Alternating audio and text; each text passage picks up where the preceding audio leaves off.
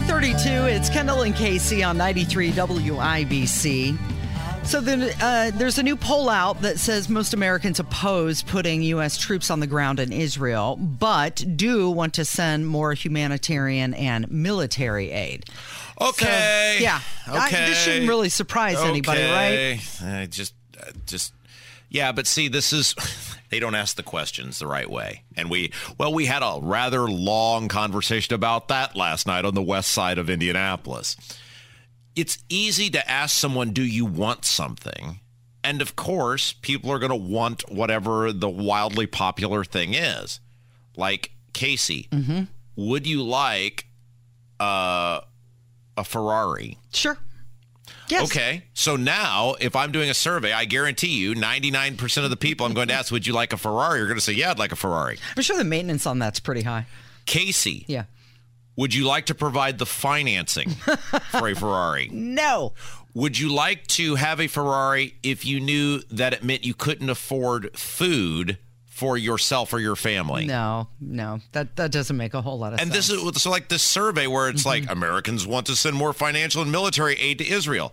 Okay, why don't we ask the question, would you like to send more financial and military aid to Israel if you knew it would continue to make everything you have to purchase more expensive? Yeah. Word the question like that because when we talk about sending money somewhere, mm-hmm. We're talking about printing the money because we have no money. Every uh, we are whatever it is, 33 I've lost track now. Casey's at 33 or we 34, whatever number it is, trillion dollars in debt. So that means every dollar that we do for something that isn't already allocated for, comes off the printing press, and it means that inflation goes higher because government spending, as we've heard time and time again, is the primary driver of inflation. That's how you word the question. Then we'll find out how bad people want to send stuff to Israel. Right. So this poll that was conducted, it found out that 55% majority said they wanted the U.S. to provide more financial and military aid. 27% were opposed to that. I'd, I'd also real quick. I'd I'd also love to see the question asked to people: Where do you think it's going to go? Mm. Yeah. Like it's so easy to go. Yeah, we should give Israel more money for what? Israel doesn't need more money.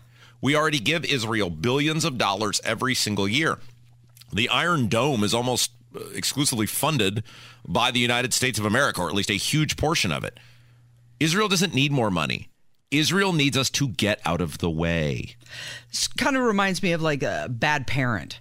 Yeah. Who will give their child whatever they want, spend hundreds of dollars for them on Christmas presents Yeah. in exchange for spending time with them. Yeah. You're right.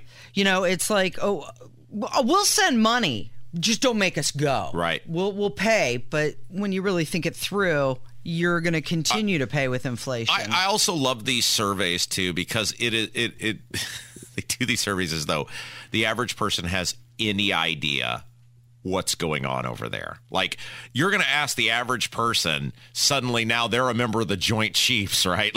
Like mm-hmm. they would know what's going on or what the actual solution is. I was talking to a friend friend of mine the other day, and you know, they were, "What's going on with work?" And oh, you know, well, we still don't have a Speaker of the House, and this was before Mike Johnson, and he had no idea.